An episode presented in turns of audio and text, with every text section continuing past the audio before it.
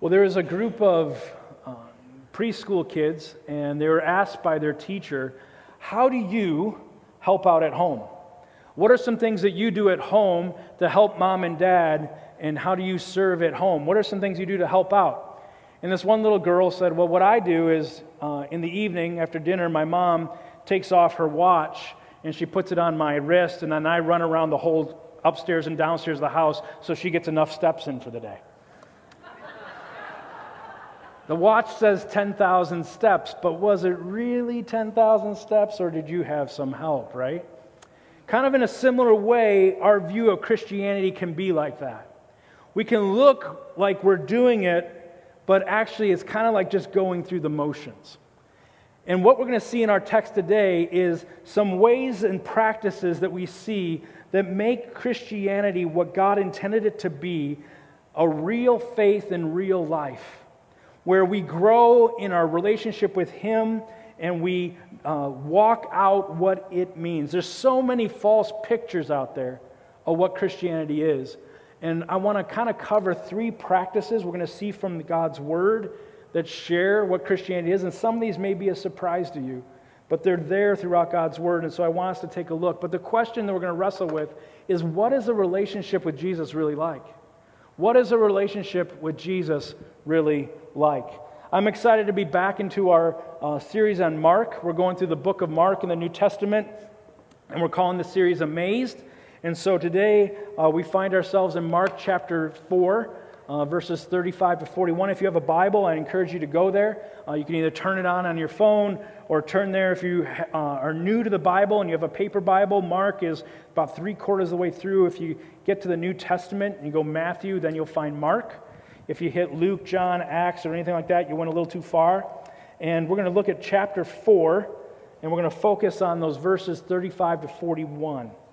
So I'm going to read that in its entirety and then comment on it as we go. So, Mark chapter 4, 35 to 41. It says, On that day, when evening had come, he told them, Let's cross over to the other side of the sea. So they left the crowd and took him along since he was in the boat, and other boats were with him. A great windstorm arose, and the waves were breaking over the boat, so that the boat was already being swamped. He was in the stern, sleeping on the cushion. So they woke him up and said, Teacher, don't you care that we are going to die? Jesus got up and rebuked the wind and said to the sea, Silence, be still. The wind ceased and there was a great calm. Then he said to them, Why are you afraid? Do you still have no faith?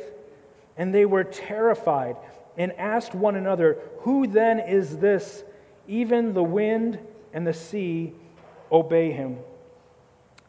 Earlier in the book of Mark, we see Jesus talking about the kingdom of God and what it's like. And he used parables, he used teachings to explain what the kingdom of God is all about. And now there's a shift. Now he's moving from teaching about the kingdom of God to actually performing powerful miracles to demonstrate the kingdom of God. We see him do it now over the wind and the waves, and then we're going to continue to see him as you read through Mark 5 and 6. He heals a person who's possessed by a demon, then he heals someone who's sick, and then he raises a little girl from the dead. So he taught about the kingdom. Now he's doing it and exercising it in power so people see what the kingdom of God is like. And in this passage, this uh, interaction that he has on the boat, we can look at this and say, why did Jesus allow this storm to take place? Why did Jesus allow his disciples to go through this storm? It doesn't seem like a cruel thing to put someone through. Why would he do that? Even though he knows on the other side there's going to be calm, why did he do that? And I want to see as we wrestle with that question, there's three realities that we experience in our walk with Jesus that we see in this text. Three realities that we experience today that we see in this text. First of all, number one is sometimes Jesus allows storms to come into our life. Sometimes Jesus allows storms to come into our life. Jesus made a decision in verse 35. He said, We're going to the other side of the lake. The disciples didn't think anything of that. They were fishermen, most of them, and they knew this lake like the back of their hands. It was easy for them. They got the boat together. They said, Yeah, let's go to the other side of the lake. This was something very common. They were obeying Jesus, but in a way, this was easy obedience because they had been there and done that. They knew this lake well. But then all of a sudden, this great storm, this violent storm, breaks out onto the sea, and it's more than they can handle. It pushes them to their limits of what their experience as fishermen could handle. It takes them to the end of their rope. Sometimes Jesus does that with us. He allows the storms of life to come into our lives and take us beyond what we feel we can handle in our own strength.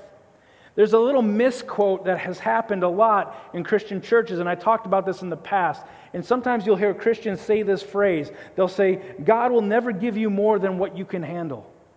And I just want to say that's not scriptural, depending on what you mean by that. But at face value, it's not scripture because there are times where storms of life and trials of life come into our lives and they put us on our knees to the point where we feel like we can't handle that in our own strength. And I think God allows that to happen to take us to the end of our selfish will so that we call out to Him for help. In fact, the way that phrase came about was in 1 Corinthians 10:13 it says there God will not allow you to be tempted without a way of escape in temptation. It's not talking about a trial. And the apostle Paul wrote that, and that same apostle in 2 Corinthians chapter 1 wrote that we are going through such trials and such pain and such suffering that I thought we were going to die. In fact, he says, I wish we would have died. He was taken to the end of his rope. He was taken, his, the suffering was pushing the apostle and their team to the point where they had no choice but to cry out to God for help. And that's what he said. They turned to the God of all comfort during those times. So this happens. There's these moments where Jesus allows the storms of life that we can't handle on our own for his purpose to shape us and to form us and bring us closer to him. One of the most important principles of the Christian life is this that sometimes we have difficulties as consequences of bad decisions we make. But there are times when God allows difficulty into our lives. And so many of you can say amen to that because I've, as your pastor, walked through some of those with you and you've shared going through rough times. And that's what I love about this faith called Christianity. It's a real faith for real life. It's not this whitewashed fake thing we practice, but it's real. And part of the reality of it is we go through difficult times. Contrary to some of the modern pictures of Christianity out there, Jesus didn't solve all the disciples' problems. Jesus didn't make all the bad stuff go away. He didn't protect them from all the trials, but he never left or forsake them in the midst of it. He was more concerned about their spiritual growth than he was their earthly comfort. And a call to follow Jesus means we have to give up those things and trust that he's going to lead us into the path he wants for our growth in him to his glory. In fact, the book of Mark uh, scholars would tell you that Mark, when he wrote this, was relying on a lot of eyewitness account from the Apostle Peter. In fact, people say that if there was ever a, a, a gospel of Peter, it's the gospel of Mark, because Peter helped Mark uh, write this gospel. And I think it's interesting that while we see throughout the gospel of Mark these times where Jesus allows suffering in the life of his disciples, that in the book of First Peter, who helped Mark write this, he writes this Dear friends, don't be surprised when the fiery ordeal comes among you to test you, as if something unusual were happening to you. Instead, rejoice as you share in the sufferings of Christ, so that you may also rejoice with great joy when his glory is revealed. God uses suffering in our lives for his purpose. He takes immature disciples, as we see in this boat, and he brings trials to shape them to form them. And he does the same thing with us. And I'm going to talk more about that in a minute, but I want to look at the second reality that we see from this, and that is that sometimes we doubt Jesus' care for us. Sometimes we doubt Jesus' care for us. This was totally true for the disciples here. In verse 38, they say, Don't you care that we are going to die? They just lay it out. Don't you care that we are going to die? And I understand what drove them to that question. At the same time, though they were captivated by fear, though they were worried, though they were stressed out, and though they were trying to deal with this real thing called a storm, I get that. But in another way, this was the cruelest question they could have asked the Son of God Don't you care about us? Because Jesus' whole mission in life the whole reason he was on earth was because God so loved the world. God so cared about us so much that Jesus arrived on the scene. Because Jesus saw this reality of sinful, broken humanity separated from a holy, living God who brings them life because of this thing called sin. And Jesus stepped into time and space on earth to live the perfect life that we can't because we are fallen, broken human beings. Then he went to the cross. He paid for the penalty of our sin to now bring together broken humanity, redeemed by Jesus' work on the cross, and a holy God that now we have a relationship with him. Does he care? Of course he cares. He cares in ways that we would never, ever imagine. He can care for us in ways we can't even care for ourselves. Sometimes when life is hard, it's so easy for us in our human fragility to doubt the care of God. But that is one of the most subtle lies that we can ever take. God cares more for us than we can imagine. He is always moved with compassion and care towards you, especially in difficult times. There's this lie that when we go through difficult times, it means God must hate us or something. That's a lie. You will not find anything like that in this book that's our guide to the Christian life.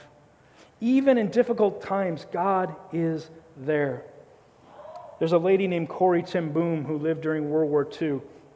She's the author of a book called The Hiding Place.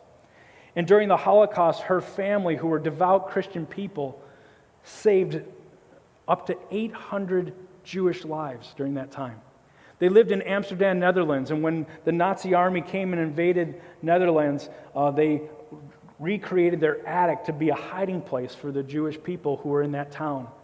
And they hid several, as I said, up to 800 people.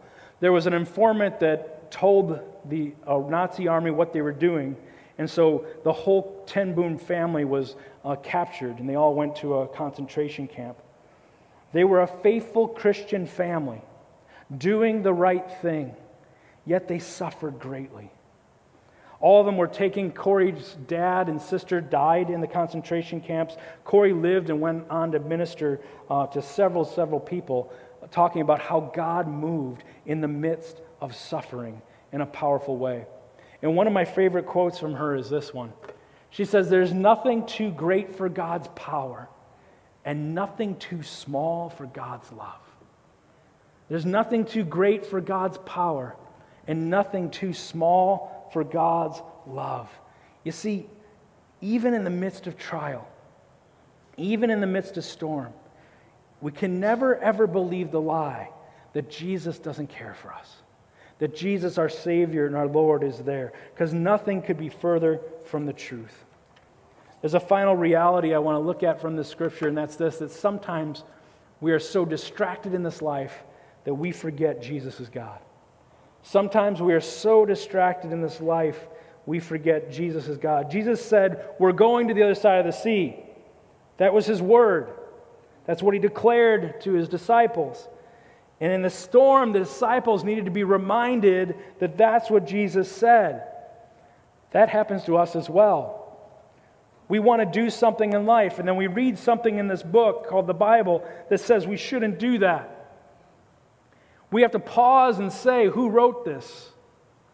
And we have to remind ourselves that He, the living God of the universe, wrote this book. And if He puts something in here, that means that is the very best thing for my life. And do I trust Him enough to obey? That's the call that comes. We have to trust him enough to do that. The disciples failed to remember that Jesus is God, or they were at least processing it to try to decide. But in doing so, they blew off a wonderful practice of the Christian life for when you go through a trial. They did not hold on to his word in the middle of a storm. They did not hold on to his word in the middle of the storm. God gives us His Word. When we talk about God's Word, we're talking about Scripture, we're talking about the Bible. God gives us His Word. And when you go through a difficult time, when you go through a trial, He gives us His Word to hang on to that should speak louder than any storm we experience. We open His Word and we find a verse that speaks to our heart, and we camp on that. We hang on that. We put it in our phone. We put it in front of us. We say, This is what I'm going to hang on to to get me through this difficult time. I'm going to hang on to God's Word. I'm not going to allow the volume of the storm to be louder than the volume of God's Word in my life. When I go through a trial, I'm going to turn up the volume of what Jesus says and what God declares versus what I'm experiencing currently in my life at this time. That's a beautiful, wonderful gift that God gave us in His Word to hang on to when we go through the difficult times. We can't forget that.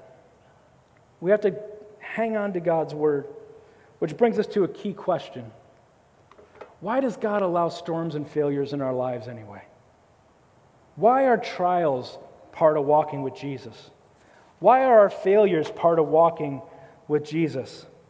Well, let's look at where Jesus led his disciples after the storm passed. So the storm was calmed, and then look at verse 40 again. Then he said to them, Why are you afraid? Do you still have no faith? And they were terrified and asked one another, Who then is this? Even the wind and the sea obey him. If you sum up this passage, one of the key things you have to see here is fear. There's fear all over the disciples in this moment, just like there's fear all over our world. Fear is like a pandemic in our world now. There's a fear, fear and anxiety are all over the place.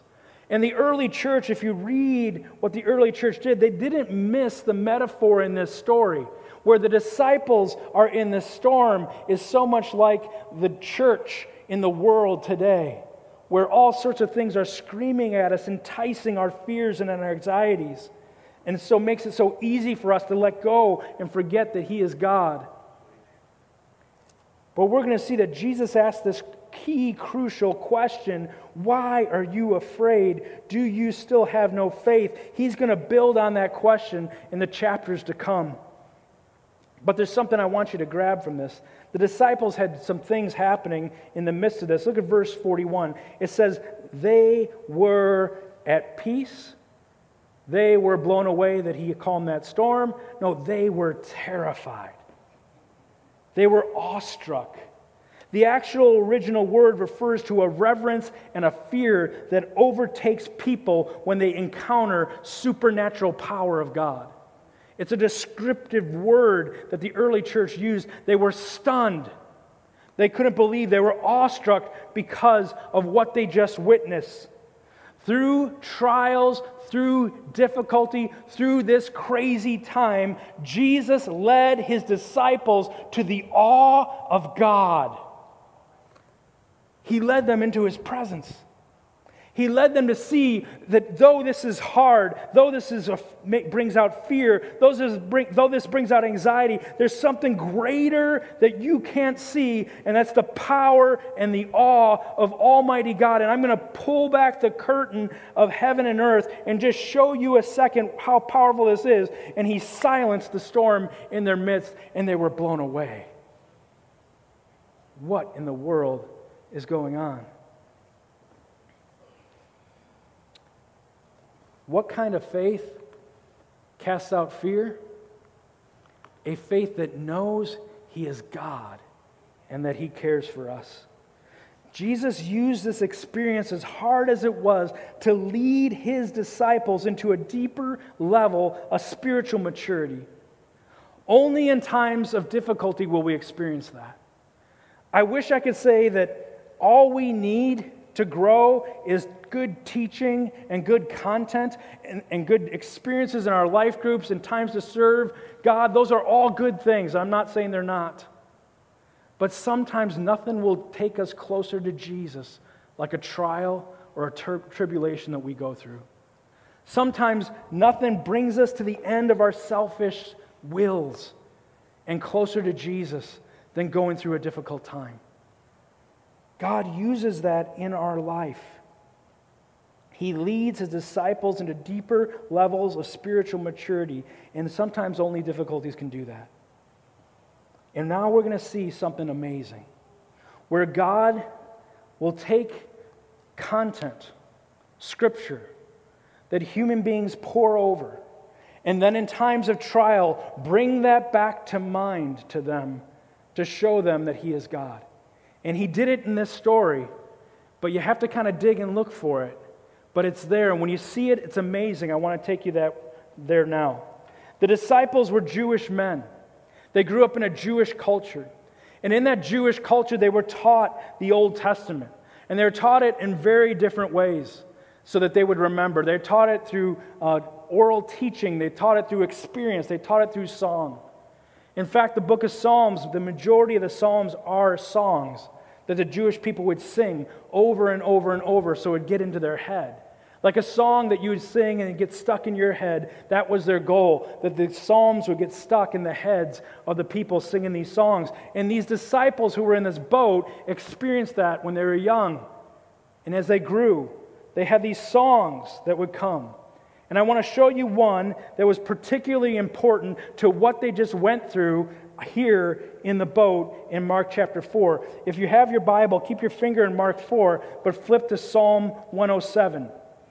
Go towards the left, you'll go past Amos, Daniel, Ezekiel, Jeremiah, Proverbs, then you get to Psalms. Psalm 107 was a song that the disciples learned growing up. I'm going to read to you Psalm 107, 23 to 31, and see if you can pick up anything familiar that's going on in what we just read in Mark. It says this Others went to sea in ships. This is the song. This is the song that the disciples taught, were taught when they were little, that they had in their heads. They saw the Lord's works, his wondrous works in the deep. He spoke and raised a stormy wind that stirred up the waves of the sea rising up to the sky, sinking down in the depths, their courage melting away in anguish. This is what they were experiencing. They reeled and staggered in that boat like a drunkard. And all their skill was useless. All their skill as being fishermen didn't help this. What did they do? Verse 28 they cried out to the Lord in their trouble, and He brought them out of their distress. He stilled the storm to a whisper, and the waves of the sea were hushed. They rejoiced when the waves grew quiet. Then he guided them to the harbor that they long for. Let them give thanks to the Lord for his faithful love and his wondrous works for all humanity. Do you see what happened? They had this song about the storm that God stilled, and all of a sudden they saw that take place verse 28 29 says, They cried out to the Lord in their trouble. He brought them out of their distress. He stilled the storm to a whisper, and the waves and the sea were hushed. I believe God took this Bible song that they sang from the time they were little, planted it in their hearts for this moment in Mark chapter 4 when they would experience that, and what was planted all of a sudden collided with reality. And God used the painful experiences to draw them close as he married them to his word to increase their faith and increase their trust that he is God. If you look in verse 41, it says they were terrified. Back in Psalm 107, verse 30, it says they rejoiced. It commands them to rejoice in Psalm 107, but Mark, in the storm, they were terrified.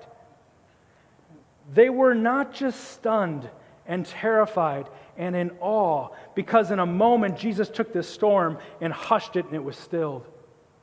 They were in awe and stunned and terrified because they just watched Jesus in a moment hush this storm. It collided with the Word of God in their heart, and they knew He was God. This was God that was standing there. This was God in their midst. That's why they were freaked out. That's why they were terrified. God was brought into this place of their lives where they connected these things, they connected the dots, and they said, Though we went through this trial, we see that He is God. This experience the disciples had in the storm was a test to grow their faith. It was a test for them to press through and see who Jesus really, really was. And He does that with us as well. He allows us to experience trials, which many of you have experienced. He allows us to experience failures, which many of us have experienced, so that our walk will deepen with Him and that we will begin to see Him as God more clearly than we did before. Here's a fact sometimes God does not take away all our problems and pain because He cares for us so much. He cares enough not to take it all away because He knows in the end result we will see that He is God. And the greatest thing that we can have is more of God. The greatest thing we can have in this life, above our earthly comfort, is more of God. In this life, there will be scars. In this life, there will be painful experiences and painful memories. You have shared them, I know that. Fake Christianity says we have no problems. Fake Christianity says there's no pain when you follow Jesus. It's not true. Real faith in real life says that God is ever present, even in the difficulties, and He uses them to create in us the image of His Son so that we look more like Jesus Christ. Like a sculpture, a sculptor with a block of marble. God is the sculptor. We're this big, hard block of marble. Doesn't that boost your ego? We are the marble. Marble's hard, marble's tough. Marble represents our stubborn nature that becomes so natural to us. Marble represents our self centeredness that comes so natural to us. Marble represents our self made rules that we declare that I'm not going to do that unless this, because that comes so natural to us. The sculpture uses a hammer and a chisel, and that requires pain and that requires trial at times. But here's the deal He's not shaping you so that your face kind of resembles Jesus. He's shaping you so your entire life is a reflection of Jesus. And that requires a lot of work sometimes. It requires a lot of pounding. It requires a lot of pain for that to happen because he's deciding which edges do I rub off and which edges need breaking. But through it all, he can be trusted because the one who holds the hammer and the chisel is the almighty, perfect God of the universe and he knows what he's doing. He can be trusted. And when the master sculptor is finished, there will be a masterpiece before him. And what this word promises us is that when our life is done and we stand before him and he returns and we have a glorified body, the masterpiece within us will be made to perfection because of who he is. This masterpiece will be so tied to God's heart that we will know He is God. And we'll see that on the other side of all this pain and suffering. It's easy to meet God in moments of joy. And we look at moments of joy and we rightly thank God for those and we take those as a blessing. But the challenge is to know that He is also there in times of difficulty as well. To know God's presence in the midst of fear, in the midst of anxiety, in the midst of doubt, in the midst of depression, in the midst of conflict, in the midst of failure. You see, we see God in great times and we say, yeah, God is there. But let me tell you something. He is Emmanuel, God with us, even in the midst of the most difficult trial that we can ever experience. He's still there. He's God with us in the trial, just like He's God with us in the joyful moments. Don't, don't, don't, don't run from God in the, during the sculpting of difficult times. Don't run from God during the pain, because He is there. Call out to Him, invite Him in, because no matter what the trial is, He will be faithful to sustain you and to keep you and to transform you into all that He desires of us. Let's pray.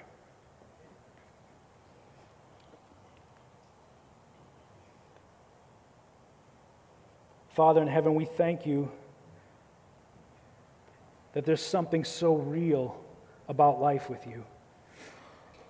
There's, some, there's so much counterfeit in our world there's so much counterfeit and fakeness in what we experience in this life day in and day out. And we thank you that you don't play that game, but that you, your faith is a real faith, that you are real and you are living and you are active in every part of our lives that we experience. The things we can name and understand, and the things that break our hearts and we can't figure out why. But God, I thank you that you are you can be found in all of it. So Lord, I pray that you'd open the eyes of our hearts to see you. I pray that you'd give us the strength to cling to your word. That we would turn up the volume of your voice and your promises in our life in the midst of difficult times and difficult places. God, allow this to happen. And I pray this in Jesus' precious name. Amen.